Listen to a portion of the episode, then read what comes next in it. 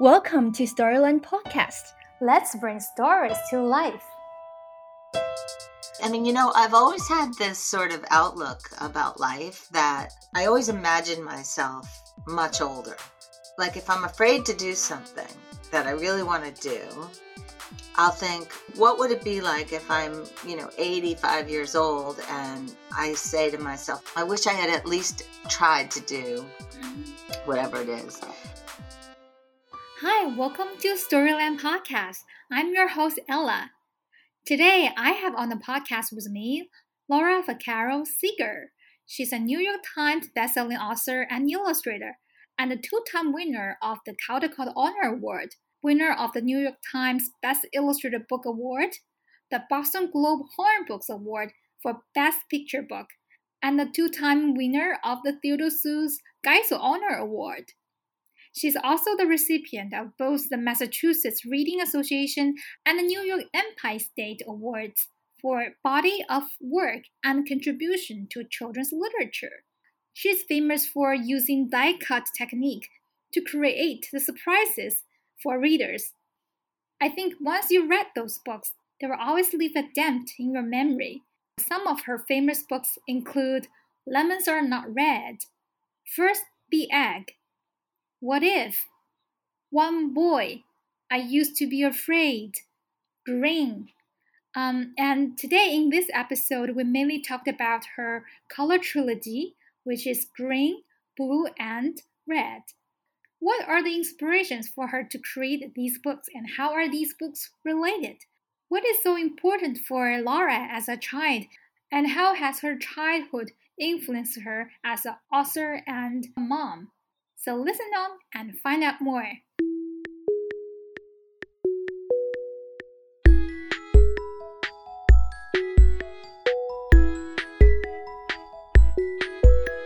Hello, everybody. My name is Laura Vaccaro Seeger, and I am an author and an illustrator, and I'm so happy to be here speaking with you today.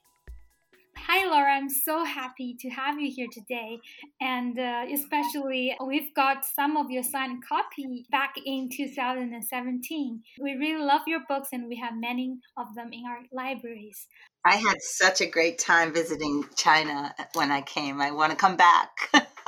Definitely. So, you started your career in children's book because you turned into a mom, and before that, you were working in television.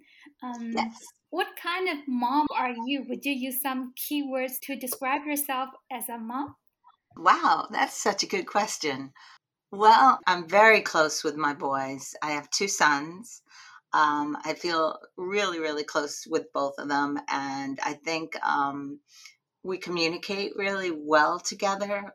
I hope. I think they feel that they can talk with me about anything. And, um, you know, we also have a lot in common. They're both super creative. They're both musicians and artistic and uh, writers. We have a lot in common in that sense as well. Um, and I'm just so proud of them. I'm so proud of the young men that they've become, you know. They're independent thinkers, which is really, really important.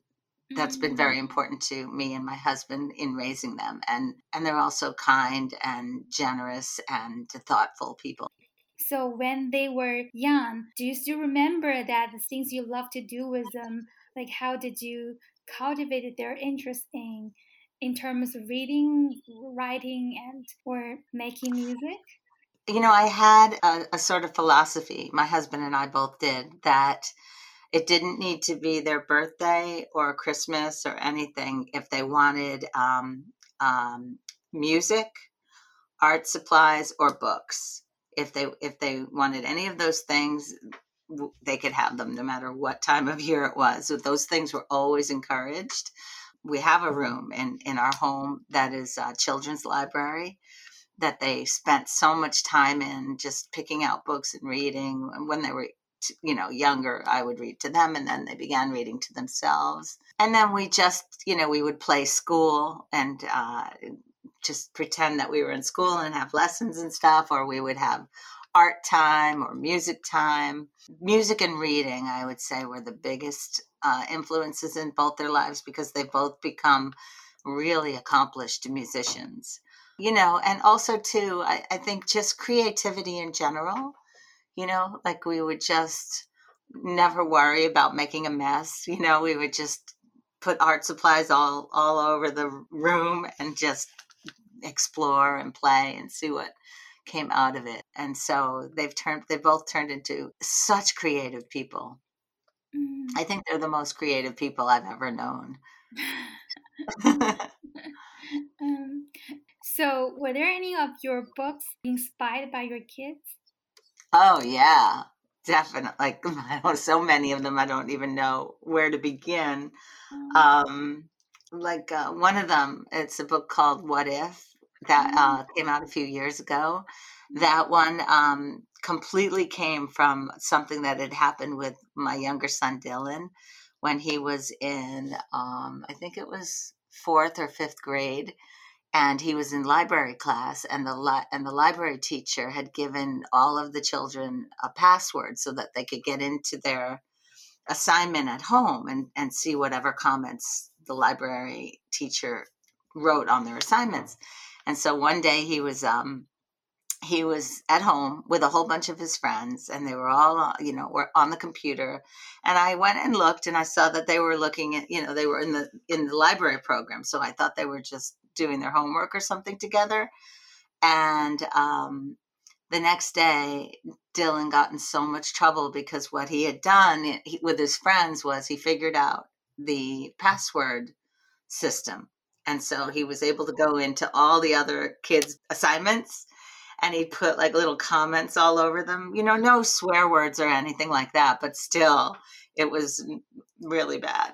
And I remember talking to him afterwards and saying, Dylan, you know, I can see why you would think that's funny, like because it is kind of funny, but it, but you have to think to yourself, what if I do this, and then what if this happens, and follow it all the way through, and see what the end result is and that will guide you in knowing if you should do it in the first place. And then say to yourself okay well what if i do that? And you know so maybe i'll take a different direction see how that ends up in, in your mind. Don't actually do it. And think of all the different ways all the different choices you have. Make sure that you pick one that has an outcome that you know that an expected outcome that is acceptable that's kind of how that book was born. It was sort of a, a book about exploring the possibilities of uh, any given thing, you know. But others too. I mean, definitely others too. I'm working on a book now. Um, it's about the feeling of being lost, you know, not actually being lost, but the feeling of being lost. And um, and that one's inspired by my older son, Drew, because he's, you know, sometimes trying to navigate his way, especially through mm-hmm. these COVID times, you know. Mm-hmm. I think a lot of people are probably feeling this way right yeah. now. Yeah, and I was going to ask you, has COVID any influences on your work? And it seemed that it is, yeah. Oh, yeah. You know, I didn't realize how much inspiration was obtained by outside influences like just socializing or museums or you know the arts all of the arts seeing exhibits things like that. And and so being inside for so long and being isolated really to some extent for so long um, is just everything sort of feels cloudy and fuzzy and it's a little hard to concentrate and it's hard to it definitely feels harder to work at first i kind of thought it was just me but my editor told me that a lot of authors are sort of feeling this way right now which made me feel better. But um but still it's frustrating because you know i'm kind of used to just having an idea and eh, not not that it's always easy it isn't it's always hard to make a make a book work you know to make it a cohesive um you know complete book but but with COVID, I kind of feel like I'm spinning my wheels a little, a lot more, mm-hmm. um, and that's really frustrating. But got to kind of push through it, I guess. Another thing that probably a lot of people are feeling in in a lot of different fields of work, not just not just authors. I think. Yeah. Talking back, a lot of books are concept books because your design background and uh, you said that you worked in television, so you kind of make the picture books in in the form of storyboards when you were planning them. to my delight that those books are not just about list of things, but there are really emotions and feelings behind. And I think those are very valuable for young readers. So maybe we could talk about your color trilogy, um, Green, Blue, and a, a new coming book, uh, Red. These books are, um, I, I, think Green is uh, translated into Chinese. Uh, yes. It's a title called Honor Book. How do you think the feelings in these books could influence the young readers? I am not sure when you were planning these books, would you think about how the readers would react? Yeah, well, I definitely always think about that. Like it's sort of in the back of my mind all, throughout the process. Um, and it's, I really like what you said about the fact that even if the books are conceptual, they're really about feelings and emotions and stuff because I almost feel like a lot of the time um, I'll find a concept that I can use to build a story about an emotional story upon. Do you know what I mean? Mm-hmm. So that so that it's almost like a foundation, but it's not necessarily really all the book is about. You know it's not only about a concept it's it's really it's really much deeper than that. And i think um, one of the things that that that that does is it um, affords the book to be accessible to a variety of ages right? So like if it if there is a, a an underlying foundational concept to the book then um, let's say a younger child will be able to read it and absorb and get something out of it. But then if there is another layer to it, like another um, narrative or and or uh, emotional aspect to the book, then an older child will also be able to appreciate and, and get something from the book when reading it. So, so I do really think about that. I I I think that um, I kind of think that emotions and and and um, feelings and stuff are have always been so fascinating and important to me. You know, like just the human condition is so interesting to me. You know, and so whenever I can explore something like that and sort of even you know zoom in on on on a on a particular emotion or, or feeling um, that makes the book more interesting for me too you know so because it takes such a long time to make a book that it's important that i not get bored while making a book you know so i think um, having something meaningful like that really helps uh, mm-hmm. helps the process of making the book mm-hmm. yeah um, so um, maybe um, you could um, briefly explain the the three books? Like, um, how are they related? Oh, great! Yeah, definitely. Um, so when I made Green, well, first of all, Green, um, Green began. Green was an interesting one actually because uh, I I knew I wanted to make it was actually inspired by something my editor had said that he he liked the title Green uh, and so I immediately thought, oh, eh, well, if I make a book called Green, it it'll probably be about the environment. Um, I mean, that just made immediate sense to me.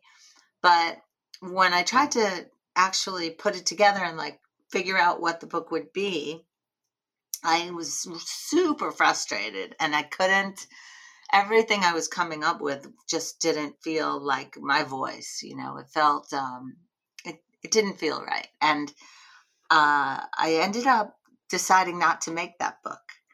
And I went ahead and made, you know, two or three other books. I don't remember how many, but a, a couple other books.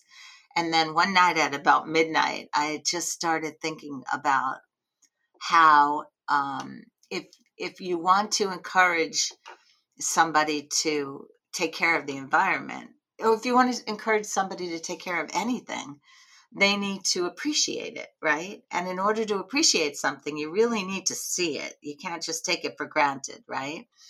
And so that made me start thinking about really seeing the environment. And in that, by doing that, I started thinking about the green and the many shades of green and how you know we will all of us children and adults alike will be so used to walking past that rose garden or that you know anything in our lives that we've seen a million times just walk past it and not notice it anymore right? And then not and in doing so not appreciate it anymore.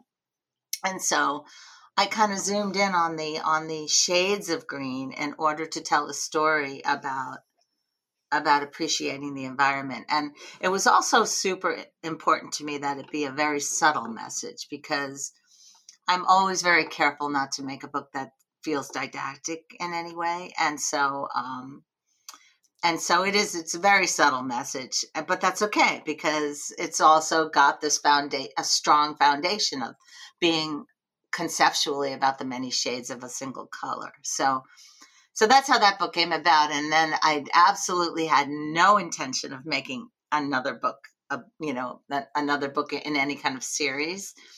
Um, in fact i resisted quite quite quite strongly um, you know the reviewers were all saying i, I hope she'll make the other do the other colors and everybody i knew was saying that and i was like no no no no no this is about the environment it's you know this is it's it's its own book.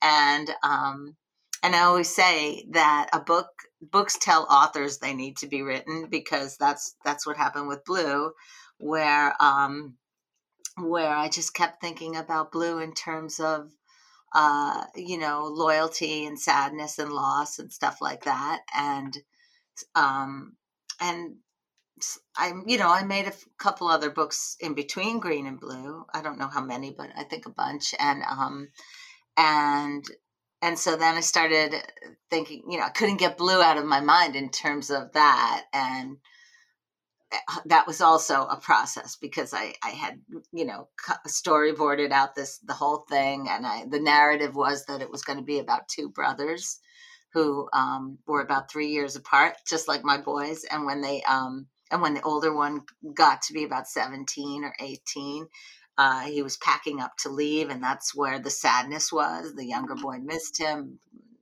blah blah blah.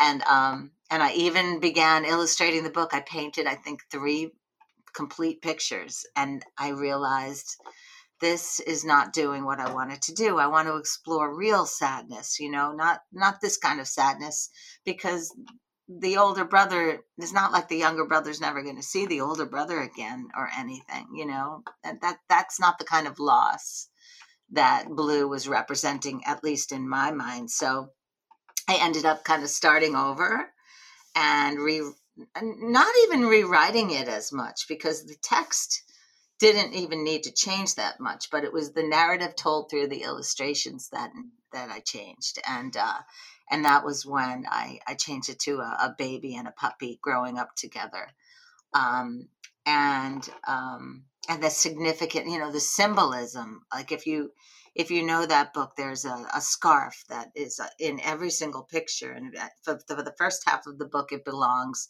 to the boy, and somewhere around halfway through the book, they they fight over it. You know, they're they're it's like a tug of war with this scarf, and um, and then from then on, the, it's the dog scarf, and it's very symbolic because at the very end of the book, even though you know the the the dog gets old and and passes away, you know, it's subtle. You don't actually see that happen, of course, but but um and and life goes on and and the and the and the boy the boy goes on he's still got that scarf in his pocket. So it's as if the symbolism is there that the that the someone you love is is always with you right? And so then when that book was done i decided okay that's it. No no more and then we had in the United States so much, so much division for so many reasons over the past several years. It was troubling me so much, and I started to think about red in terms of anger and conflict and rage and and love, and and um, and that's kind of where red came from. It always starts with sort of a, a conceptually, I suppose, and then trying to find a story upon which I can add to that first conceptual idea. And so I came up with the story of a, a, a red fox who gets separated from his pack and he stumbles upon the property of uh, kind of a not so nice old man and you never even see this this old man but you see the effects of him so he you know he, he his situation just gets more and more dire he's hungry he's he's lost he's you know he ends up trapped in a cage you know and and and so that book is really about um about anger and conflict but also about empathy uh, he is he's ultimately rescued by a very empathetic young girl who sets him free, and he makes his way back to his family in the woods. But um, but really, you know, it's it's empathy is such. Is, I think empathy is kind of kind of a, a thread that goes through almost almost every single one of my books, almost unintentionally because it's such an important. It's so important to me, you know but now now I'm done. No more. This, it's just a trilogy. There will be no more books. I mean, there'll be more books, but not not uh, in this series. but don't mark my words. um, uh, the colors itself have emotions. Like on festivals, we use some special colors to to make us make us feel festive and happy. Um, so would you pick one or several colors that can best describe your current feelings? Right now, um, maybe yellow, like fear and uncertainty. You know, I think mm-hmm. w- maybe that would go with yellow. I mean, yellow is also a happy color. Mm-hmm. That's the thing about color, though, right? I mm-hmm. mean, there's there could be multiple emotions and some of them actually can be opposite from each other like like red is anger and rage and conflict but it's also love yeah right so yeah i think right now i think it's just a kind of an uncertain time right so i would probably if i were to make another one it would probably be yellow um, but i'm not going to do that i think we wouldn't know until we don't know we don't know anything.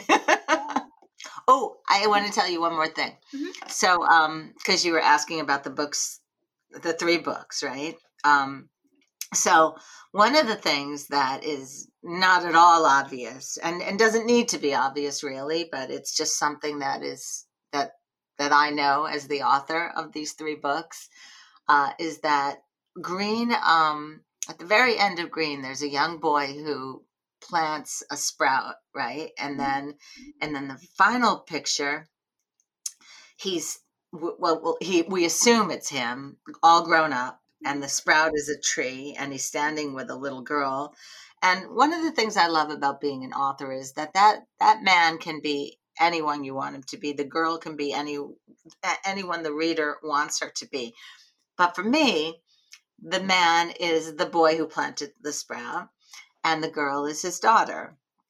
And so then in blue, we have, we watch a boy grow up, right?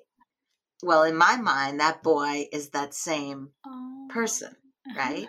Who grows up in blue. Mm-hmm. And at the end of blue, he the the he's he's now a young man again. You know, he, he's he's not as old as the last picture in green mm-hmm. because there he has a daughter, but he's you know a young man at the end of Blue. He meets a girl. And in my mind, he marries that girl. We never see him do that or anything, but in my mind, he does. And he has the daughter with her, right? Well, that oh. dot, that girl, that little girl at the end of Green, mm-hmm. um, is the is the empathetic little girl in Red, who rescues the mm. fox. So mm. it's it's it really doesn't matter. It it's just kind of it's almost like an anecdote, you know. It's just mm-hmm. something that that was I think as an author, like sometimes even if it's not part of the story or mm-hmm. important in any way, shape, or form, it's really a good idea to know your characters, know stuff about your characters that the reader doesn't even need to know, mm-hmm. because it helps make um, it it helps make the story authentic you mm-hmm. know yeah. like for instance when i made red um, one of the things i did was i made a, I drew a map of where the fox was traveling you know like where the forest was, and then everywhere he went when he got lost, Mhm. so that I would understand exactly where he is. Otherwise, um, I just felt like I would be confused about, well, where is he going now? And how did he get there? And how does that relate? And how does he make his way back and stuff? So by drawing that map, which I never show in the book or anything like that, it was just for me. It um it really helped me. It helped me um, know my character and and and and the environment that he was in.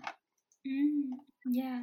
And I think for the readers, if they got to know this thread in the book, it's like a extra bonus. It's like, um, yeah, it, it adds just more fun reading the book.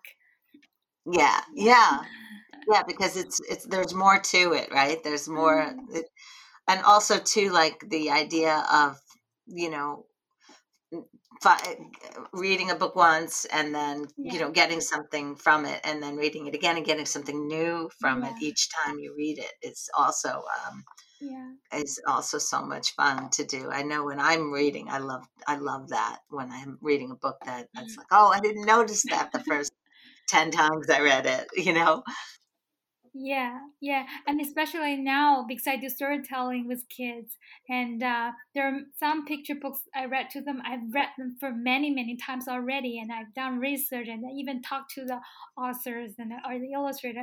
And when I'm reading with different classes, they will always notice something new that I I didn't even notice about. I think that's really magical and very interesting. Yes. Children are amazing that way. They are just so observant and and sophisticated. You know? hmm Yeah, you loved reading when you were a child and you loved drawing. Uh, what are some things that really matters to you? Uh, One of the things, and I, guess I touched on this earlier about how important empathy is, mhm, um, how important I feel empathy is. And I really think that does come from childhood. You know, I was always kind of the kid who felt really bad for anybody who was left out or anybody who was picked on, or I was always the kid who kind of brought them into my group of friends. Um, it really did shape not just my life as an author, but in general. Sometimes in in ways that are difficult, because sometimes I I tend to take on other people's problems and internalize them. But I would say that that has probably been a really really big driving force um, as far as experiences and stuff go. You know, and then also I learned a lot from my parents about being a parent because they were very encouraging. I have uh, three other siblings as well, and and so they were very encouraging of all of our interests and stuff. So, like for instance, even when I would do something bad, like uh, there's there's one time when I uh, I was making a collage out of as a as a little kid. I wasn't that little. I think I was maybe ten years old or so and I was working on it all through the day and all through the night. And and at one point in the middle of the night, I thought to myself, I, I think this needs something. It needs like a golden glitter or something. And I snuck into my parents' room while they were sleeping, and I took all of my mother's real gold necklaces and I cut them with oh, scissors into little tiny bits and I made like 14 karat gold glitter and I glued it all over my collage. And my memory is and even to this day my mother says she doesn't she doesn't remember being angry with me you know like i'm sure she wasn't happy let's put it that way but but she wasn't even she wasn't angry either like she i'm sure i got scolded to some extent but i still feel that you know my art and creativity was really encouraged mhm, throughout my childhood and so I learned a lot from that because I, that's kind of what we were talking about in the beginning of this conversation about parenting and mhm, and stuff. And um, I just feel that you know, like I I have a friend who never let their her children play with Play-Doh. You know Play-Doh. Yes. You know what that is? Yeah, Yeah. yeah. And um and when I said why not, she said because it's so messy. Like it gets Mm, all over the floor. I just thought I didn't want to be like that. Like and I'm a really neat person. Like I'm kind of like a little bit of a neat freak, and and still I felt that um, I didn't want to stifle my children that way. I wanted them to be able to be as creative as they wanted to be and as creative as they could be and um and so i think i learned that from from my Mm. parents for sure Yeah, that's very inspiring to me as well. yeah.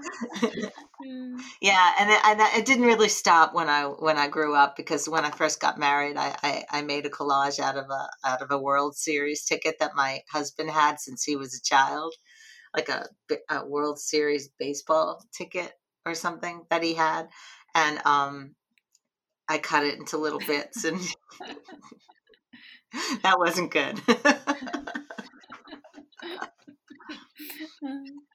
so, if you have a time machine that could bring you to about 30 years ago, what would you say to your younger self?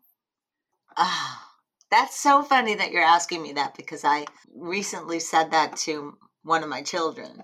You know, like I recently asked that question of them, but I never really thought about it for myself.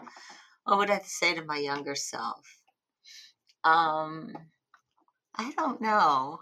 I mean, maybe, you know, maybe don't worry so much or something, but you can't really tell people not to worry because that's, you can't help worrying. I mean, you know, I've always had this sort of outlook about life that I always imagine myself much older.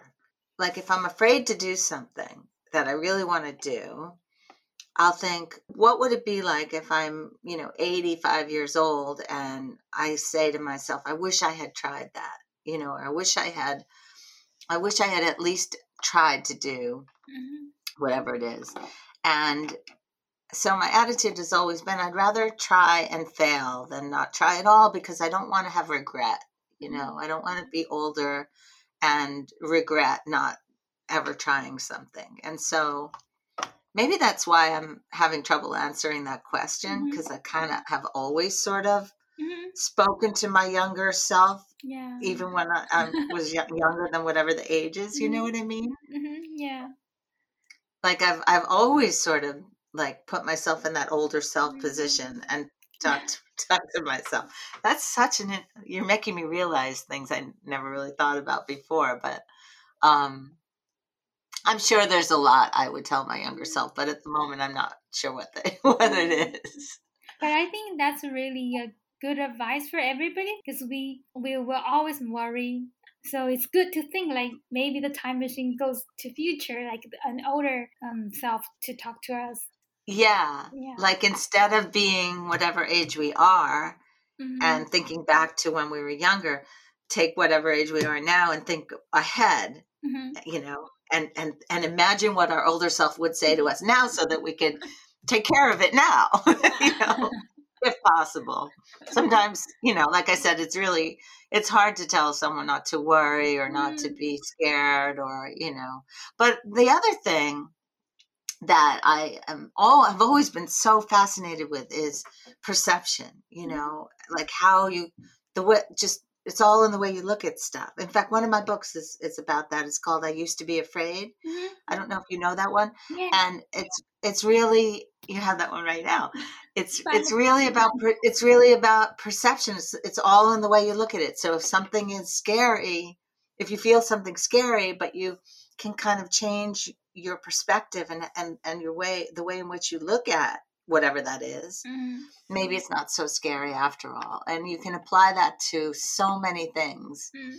and again you know it's not always easy it's um, i don't mean to imply that it's so, that simple Mhm. but um but i do think it's a useful um a useful concept right Yeah, to yeah. to think that that perception is is uh is what's controlling so much of our lives and so that if we can kind of control the perception uh, then we can control what's happening to us right as much as possible Yeah, and I think a good way to um, to show children the importance of shifting perspective is not to tell them, but to show them, like reading the books, to constantly Yeah. constantly practice that while reading. Because um, I think um, just like you said, that even if we can travel to the years years back and tell our younger self, don't worry, something it, it doesn't help. Just like sometimes you tell kids um, to be brave or just use the words to tell them, they they, they won't really get it um, until No. they really realize it in examples in, in life, and then um, that could be really helpful to them. Yeah, like I think it's um, you know, it's like uh almost a lesson that you that you can um you can draw upon it for for future things that happen. Like sometimes when I'm working with kids or or or um pre, you know presenting my books to kids and like if I go like that book I used to be afraid, I'll say to them like, you know, why why do you think she used to be afraid of the spider but she's not anymore? And let them explain and and figure out based on the illustrations what happened to, to change her perspective right?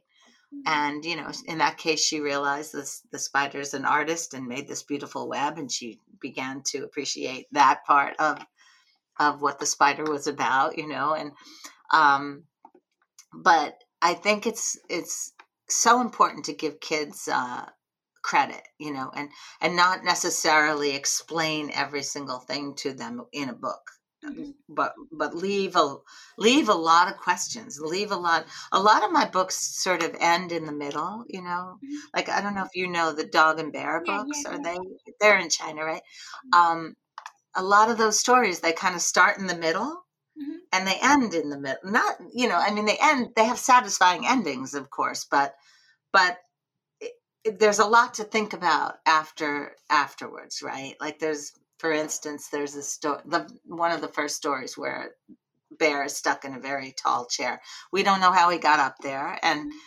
and uh, at the end he he finally gets down but he he leaves a scarf up there right well Yeah. That's how it ends. We don't know if the, how they're going to get the scarf down, and so it's so fun, so much fun to to talk to kids about. Well, how do you think he's going to get his scarf down? You know, and then they all have a different idea about that. Mhm. Well, you know, maybe they put a bunch of boxes there, and he climbs up the boxes, or maybe he climbs back up dog's back, or or you know, they all have different ideas about how he's going to get the scarf down. And really, what they're doing is they're they're writing you know they're they're the first step in writing right is to think about what the story is Mhm. right Mhm. and so i always say to them you know you're you're writers when you do that because that's the very first step in in writing anything it doesn't even involve a pen or a computer it just involves your head Mhm. and um and so I, I intentionally do that where I, I i leave a lot open Mhm. for the for you know I was going to say children, but really anybody to to um to think afterwards. Mm. Yeah, and we just read the Dog and Bear book about Halloween. They all loved it Dur- during Halloween. It's very funny. Um, that was fun to make that book. That was so much fun. my last question is that uh, do you have something to say to young creators like kids? Um, yeah, I would say look for those things in books that you're reading where you can kind of continue a story after it's over and and in doing so you're you're using your own creativity and your own writing skills and and, and if you're you know not old enough to actually be able to write yet or spell or anything to remember that that that is where writers begin with with ideas and uh, and things that happen in their head to understand that there is no artist or writer out there who sits down and writes or draws the first time you know the first time there's whatever they're working on the first time they do it and it comes out perfectly never never ever. It's always terrible at first you know? And that's what um, editing and revising is for you know when you when you make it better you do you you fix it or you do it over and it gets better and then you fix it or do it over again and it gets even better still. And um, that's why on on there's a section on my website that i really try to keep up with where i show the process of making the book to show how many different um, sketches and you know different stages there are to making the book and and um, and uh, other advice I would give would be to try to keep a journal and uh, separate from school, like a journal where you can be messy, you know, not worry about if it, if it's if it, if it's a good drawing or a bad drawing. It doesn't matter because if you don't get it out of your head and onto paper, then there's nothing to revise, right? And make better and better and better and better. And so I think it's really uh, the mo- maybe the most important thing I can say is is to is that um, is not to expect things that you do, creative things that you do, to be perfect the first time you do them. Mm. Because that never happens to anyone, not even the best artist or the best writer on earth. That just doesn't work that way. Yeah.